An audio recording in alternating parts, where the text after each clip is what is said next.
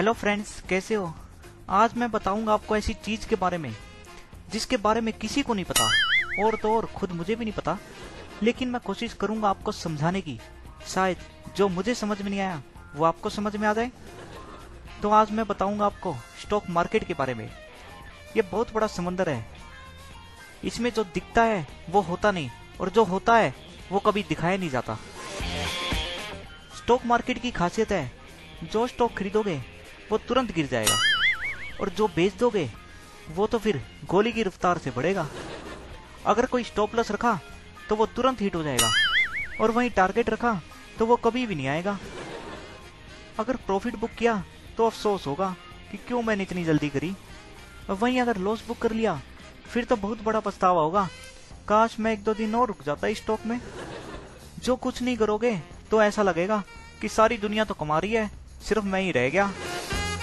फिर क्या करना है? यही तो मैं समझाने की कोशिश कर रहा हूँ आपको इस वीडियो में। शेयर बाज़ार मतलब अंधेरे में कूदने की कला।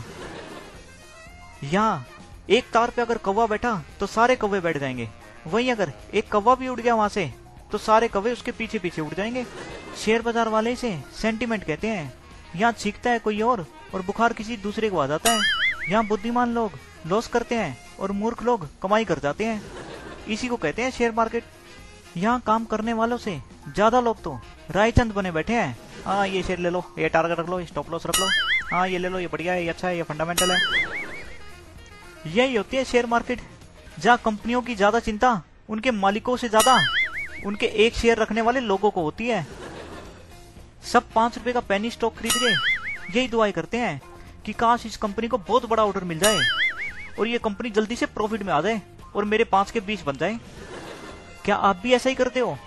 तो मुझे जरा कमेंट सेक्शन में बताना। और वैसे, समझदारी से अगर इन्वेस्ट किया जाए तो इस मार्केट में बहुत पैसा ही पैसा है। और वहीं अगर बेवकूफ़ी से इन्वेस्ट किया तो आप सब कुछ गवा दोगे। इसीलिए तो कहते हैं सोच कर समझ कर इन्वेस्ट कर।